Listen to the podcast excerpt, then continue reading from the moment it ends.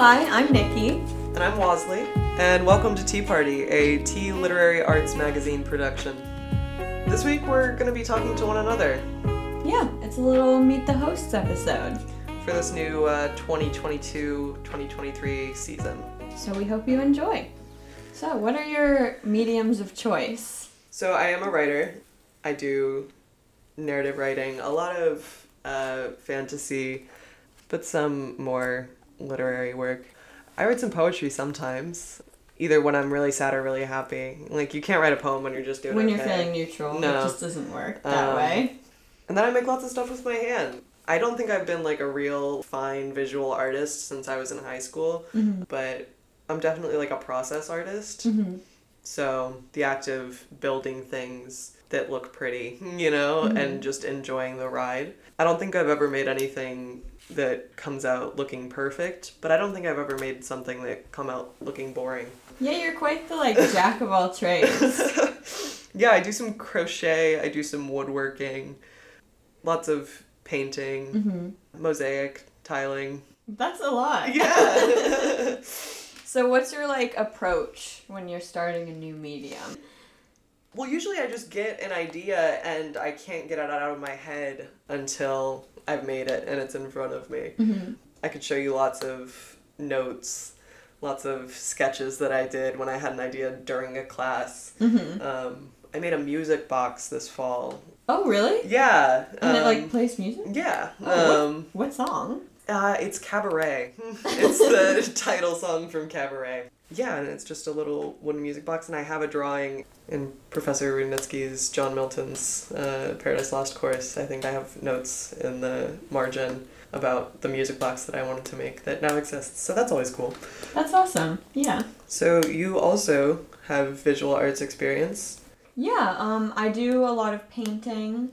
I also do a lot of digital art, and I'm a writer. I write novels, I write short stories, and I do dabble occasionally in poetry. I actually used to do a lot more poetry than story writing because I used to be in a poetry club in high school. But since then, mostly fiction, yeah. So you and I had a workshop together. We did. Last spring. And I had the pleasure of reading one of your pieces. It was Vampire Hunters in the Wild Wild West. Yes. And that piece was probably one of my favorites that we looked at all semester. Thank you. And I wanted to talk to you about the beauty of literary tropes. Because I think in a lot of ways, genre fiction in general, but especially, like, even in general literary fiction, in any genre of fiction, tropes get looked down upon. Yeah. But your piece was very tropey, and I was in love with every second of it. Because it was a broody young vampire hunter that was also a cowgirl. Yeah. So what are your thoughts and feelings about genre fiction, tropes within genre fiction? Well, I guess when I'm writing, I sort of have, like, two modes. Like, there's one where I want to try to write something literary, you know, I want to be, like, highbrow. But then also, like, primarily I'm writing for fun, you know? I want to write something that I want to read. And a lot of times what I want to read is some cowboy vampire. I don't know, like, they're tropes for a reason. Yes, you know? 100%. Like, they're fun, they're accessible, and they're predictable in the sense that you can be comfortable reading them, like you sort of know what to expect, but I still think that they're broad enough that it allows leeway for, like, I can still be surprised in a cowboy vampire novel, you know. Right. Yeah.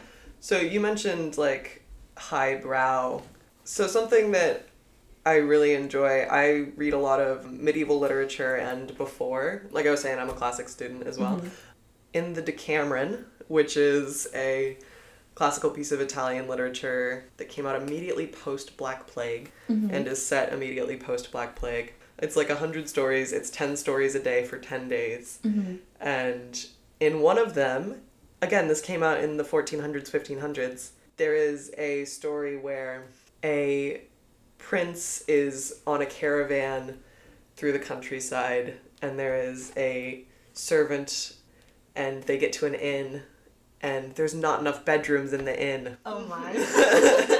They had to share a bed. They had to share a room at the inn. And then, surprise, it's not a servant. It is a princess who has run away from her home kingdom, mm-hmm. because her father was oppressive. And these two fall in love and hook up in this inn room that they had to share because there weren't enough beds in the inn.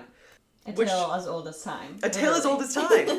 Like, the way that that could be read in any fan fiction of any popular work, mm-hmm. and there it is in this piece of medieval literature that is regarded as very highbrow. Yeah. Like, I think that that's really cool, and I think it's an indication of tropes. Like, again, they're tropes for a reason. Mm-hmm. Like, they've always been the stories that people want to read. Yeah. I just think that's super cool. I mean, isn't there, like, fake dating trope in Shakespeare? I'm sure. There's gotta be. I'm sure, yeah. Yeah.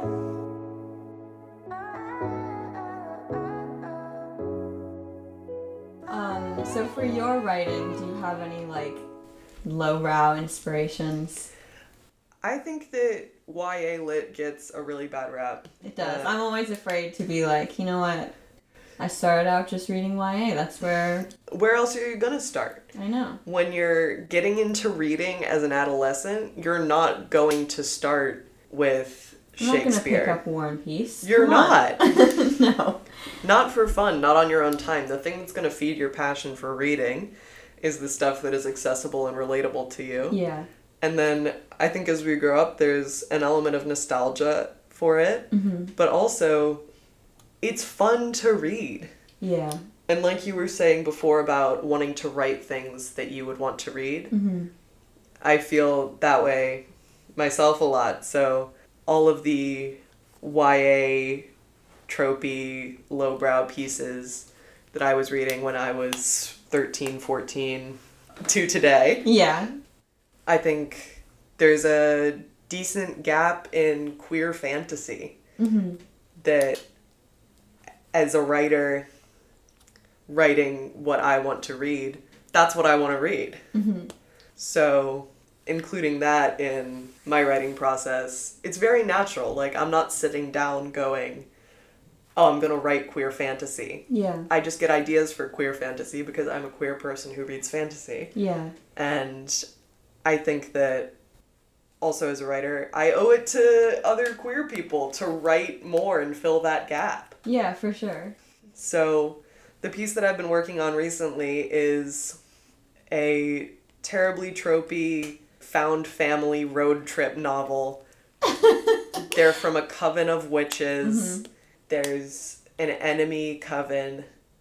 And it's just everything that you've seen before in a tropey teen YA fiction piece. Except it's got a non-binary protagonist. Mm-hmm. Which is so absent in the works that I have read. Yeah, actually, when I was in high school and I was writing, like, various novels and stuff, something that I would always include is I was always so frustrated that so many YA books had, like, such a cookie-cutter romance, mm-hmm. hetero romance, and I wanted a female friendship novel. Yes, that too! Yes. So literally, like, if you go back and, like, look at all my novels, none of them have romance in it because I what I wanted to see was, like, people putting an emphasis on friendship and things like that. Mm-hmm. So yeah, I guess it just goes to show that, like, influences can come from different places, highbrow and lowbrow, and also from just, like, absences. Yes, yeah. I think that is really interesting. Mm-hmm. Yeah, because the filling of the gaps in the reading that you want to do. Yeah. And now as I'm on my journey, I guess, to become a better writer, it's now that I think from YA is where I gained my, like, love of writing and my love of reading, and now that love has been solidified, now I'm moving on to trying to read more classics, mm-hmm. trying to do more reading on, like, the art of writing, and now getting into, like, some of the more heavier technical stuff. But I do feel like having just a basic, like, love of it from something that doesn't have to be so technically brilliant, mm-hmm. is really important. Yeah, absolutely. Yeah. And the blending of highbrow and lowbrow inspiration, mm-hmm. to have tropey, kitschy plot lines with technically beautiful writing is also really interesting and lovely to see. Mm-hmm. I think that's honestly like what I'm going for. Me as well. Yeah. Like I just want to blend like the things that we read in class with the fun of more like quote unquote lowbrow works. Something that one of my favorite young adult writers said that I think about a lot as I'm writing is that writers aren't creators, they're thieves. Wait, who is it? Maggie Stiefvater. Oh my goodness. Yeah. Literally, she's like my favorite writer. Yeah, she's really incredible. So that idea that you are picking the pieces of inspiration from your life as a whole and putting that into your work rather than coming up with things from scratch that are just you. Yeah. I think it ties in well with like the idea of anxiety of influence and is something that you're working on, like how original is it? Like that's something that's always going to be there for any creator, and I think really heavily in writers, but remembering that your collective experience and all of the individual pieces are original. Yeah. It doesn't make it unoriginal to take influence from the content and experiences that you've had.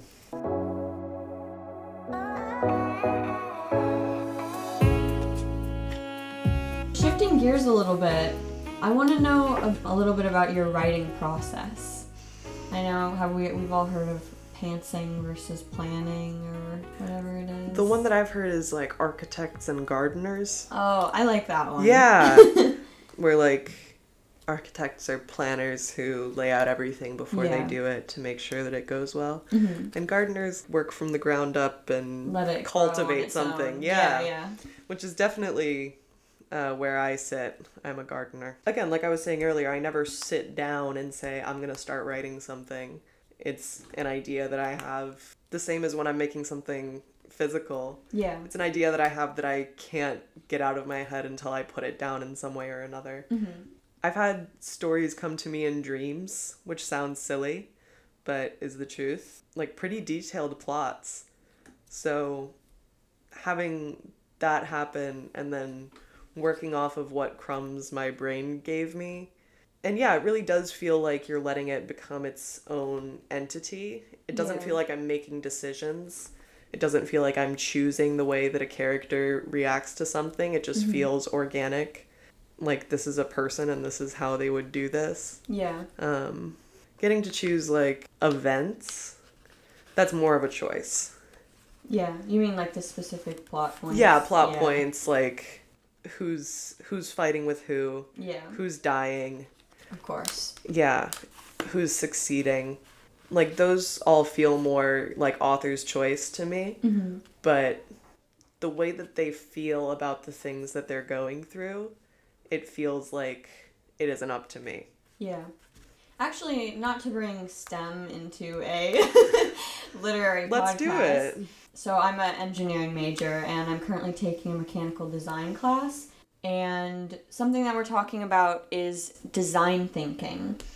And it's basically this like new philosophy of approaching designing. It could be anything. Literally, the project that I'm doing now is a hose nozzle. So, you know. But anyway, design thinking, there's many different ways to put it, but the one that I like the best is heart, head, hands. So when you're approaching a project, and this doesn't just have to be engineering because I think it matches my writing process perfectly. It starts in my heart with an idea, like maybe like a theme or a feeling that I really want to express. For example, my cowboy vampire novel, I would say it mainly started like as an aesthetic, but there was also strong themes I wanted to explore, like what does it mean to be human? I wanted to explore like sibling relationships and family. So I would say that starts in the heart. And then head is when you start to do internal problem solving. Like what is the plot structure going to look like? What sort of things are going to happen? Like what kind of ending do I want this to have? Is it going to be like a comedy, a tragedy? You know, some of those like overarching things. And then hands is where you really get technical. And now you're like, okay, we're going to have this, this, this. and then going even deeper into this sentence moves to this sentence moves to this sentence. So yeah, I really enjoyed that, and I thought it was like, at least for me personally, really hit like how I approach writing and even art too. Definitely. And what you're saying about the starting in the heart with a particular feeling or aesthetic, mm-hmm. The thing that I admire most in writers and the thing that I try hardest to hone in my own work is capturing feelings without using feeling words. Yeah. Because I don't think that there's really good ways to explain and define specific emotions. Mm-hmm. But using completely disparate words and textures and... Yeah, it's like mood. Yeah. That is the thing that I appreciate most when I read something and there's no feelings words involved. Mm-hmm. You don't hear that someone is angry or sad, but you read something and you remember a time when you felt exactly the way that a character is feeling. Yeah. I think that that's so special, mm-hmm. and definitely something that is a heart thing. Yeah. I don't know that it can be taught, you know? Yeah, like, I think my favorite sort of books are the ones where I finish it, and I just, like, sort of feel sad that it's done, sort mm-hmm. of, like, nostalgic for the beginning. Yeah. I don't know, like, I feel like I've, like, changed and grown with the characters. That's not something you can, like, plan out on paper. That has to be, like, totally internal, totally, like, heart. Mm-hmm. Yeah.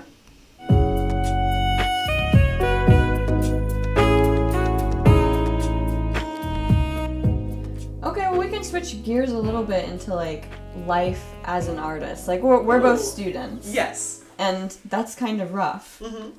So how do you personally try to like incorporate art into your life? Or is that something that you're struggling with maybe? It is, and I notice it most during the summer and during time off from school, mm-hmm. because of how much more I create in that time. Mm-hmm. Because it does take, like, energy. It does. To create things and to use your brain to write and read. Because you're making nonstop decisions. Like, writing is literally just, like, giving yourself decision fatigue. Yes. Yeah. And during the semester, especially, like, during the thick of the semester. Yeah. It's really difficult for me to even read for pleasure. Yeah. Because also as an English student, like, I'm reading so much. Yeah. And if I'm reading 500 pages a week mm-hmm. for my coursework, I don't want to look at another book.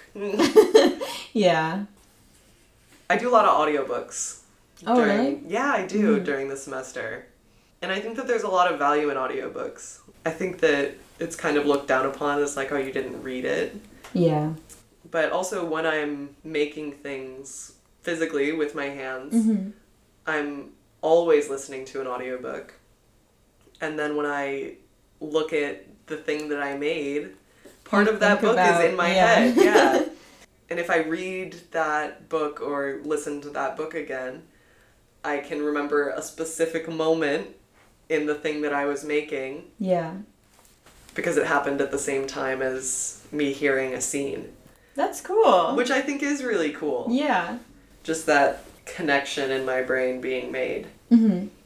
It could be a study technique, I think. No, I think it definitely could be. Yeah, me too. That's something that I really want to work on this semester. I feel like I'm a pretty, like, type A person. I like to have a plan. I love schedules. I love a to-do list. So I think my current approach is that if I want to make time for writing, I have to like specifically schedule it in.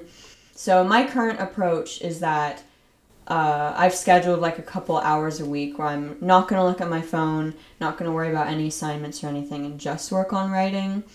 And we'll see how it goes. It's just like really difficult when so many things in life are demanding attention mm-hmm. at all times. It can make personal projects seem not as important in comparison. Right. Or like you're wasting time in some way, which it so isn't. Yeah, I don't think that it's fair that anybody feels any guilt for mm-hmm. devoting time to something that they're passionate about. Yeah.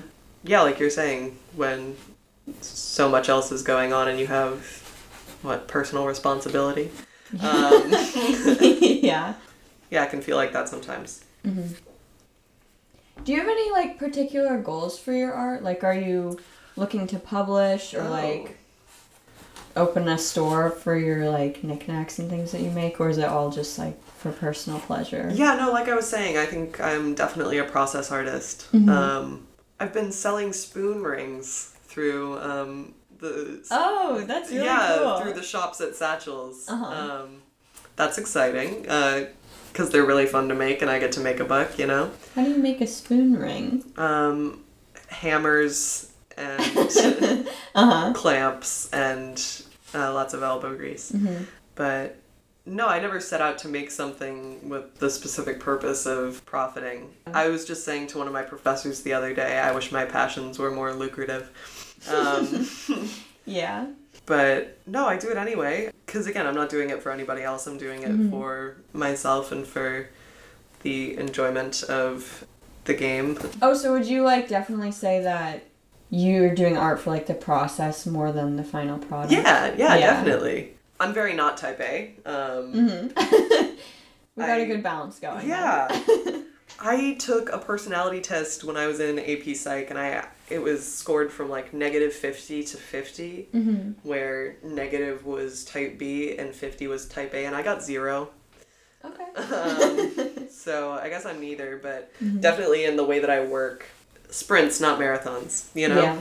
And I can't control that. Maybe I could. Narrow myself. I don't know. If it works, it works, you know? It's, you know, it's done okay. We're okay so far. Right, but you talking about setting time aside, I'm a very in-the-moment kind of guy, and I can't hold myself to that kind of schedule. I'm like, I don't know if I'm going to want to do that at that hour, at that time. I'm terrible at making plans. So do you have to, like, feel the inspiration to write? Definitely, yeah. A lot of times... Every couple of months, I will sit down and read really old stuff that I wrote when I was in high school, which is when I started writing. Yeah. When I was 14, I had a 3-month-long manic episode and wrote, I think, 25,000 words of a terrible zombie apocalypse novel. I love that. Yeah, it's really bad. And incredibly heteronormative, which is really interesting. Influences of the times. Yeah, definitely. Mm. So, like, sometimes I'll go back and I'll read that, or I'll read other things that I wrote after that were much better. And it gives me kind of, like, a little ego boost because I enjoy reading what I wrote, even as a 15-year-old kid. And then I'm like, oh, I should do this again. And then I will write for a couple of weeks. And then something will distract me and I won't come back for a while. Which is why taking workshops is good for me, because it forces me to, if not write something completely new, then to work on things that I've already started. Yeah. And hold myself to a certain standard because other people are finally going to be reading it. But yeah, I'm not very good at setting aside time to do specific things. I guess I'm sort of the opposite, because my first major project was also when I was 14. It was a terrible... YA dystopian novel. It was like a mixture of, like, The Hunger Games and Maze Runner. We got everything in there. Yeah. But have you heard of NaNoWriMo? Yeah. Yeah, National Novel Writing Month. You're trying to write 50,000 words in a month. That's what I did. So I had, like, a daily writing goal, and I completed it. That's incredible. Yeah, I was really proud of myself. But yeah, that's, like, my origins. And I still kind of work that way. I don't know. I set... It's not always, like, word count goals, but I do always, like, try to set goals for myself. I don't know. That's just, like, how I work best, I guess. Yeah, this was our syllabus week this week, and one of my professors had us do a little personal bio that we submitted to him, and, you know, there were a couple of standard questions, name, year, major, pronouns, all those good things, and then what are your goals for this course and this semester? And I think what I wrote was, I'm not one for goals. I'm just happy to be here and to read books, which is kind of my general approach to life and work. I definitely think there's merit in that. I don't know. There's, especially with people who do art, I feel like there's so much pressure to, like, make it profitable. Like, I consider writing to be, like, my primary art form, I guess. But I do a lot of art as well. And for a while I was trying to... I had an art store on Etsy for a little bit. I sold stickers and stuff. But now I don't do that anymore because... I don't know, like, I want it to kind of just be for me. Mm-hmm. I don't want to be worrying about, like, is everyone else going to like this? Are enough people seeing this? Is it following the trends? I want to be doing it for the process. Yeah, absolutely. So, yeah, I think there definitely is merit in, like, not having a goal. Like, I'm just doing it, you know? Yeah. That being said, didn't you, like, just win an award for a painting that you did? You guys should check out the Tea Lit Mag latest issue because, yeah, I do have a painting in there. Okay, very exciting. Yeah. But that painting, I didn't do it, like, for tea. Gotcha. It was just for fun. And yeah. Then, yeah. It was a beautiful piece. Thank you. As far as this podcast goes... I'm just really excited to be, like, highlighting some different artistic voices in Gainesville. I'm excited to get a lot of different mediums on here. We want to have writers, of course, visual artists, musicians. I think last year we had an actor. Yeah? Yeah, so it'll be exciting. Very cool. So any listeners, if you have someone in mind that you would like to have on the podcast, or if you yourself are an artist, you know, you can talk about your writing process. It's a little promo as well. Absolutely. Yeah. Definitely check out the Tea Lit Mag website, and there's an info box on there where you can put your info. You can also follow us on Instagram at Tea Lit Mag. And, I mean, you might be doing this already, but follow our podcast on Spotify.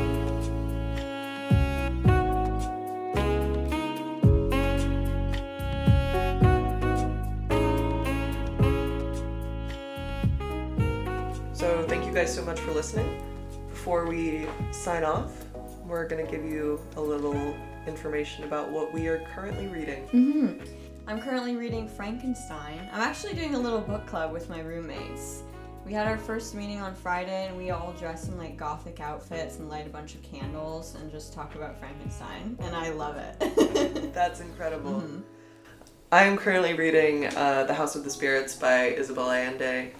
It's a cornerstone of Latin American magical realism fiction, and it's really beautiful. I'm also reading Cloud Atlas for Dr. Wegner's sci-fi literature class. Shout out. Shout out to Weg. It's really interesting. It's like an epistolary told through letters and personal diary entries and logs, which is a really interesting format that I've never played with before, but I'm enjoying it a lot. Nice. So, thank you again for listening, and tune in for the next episode.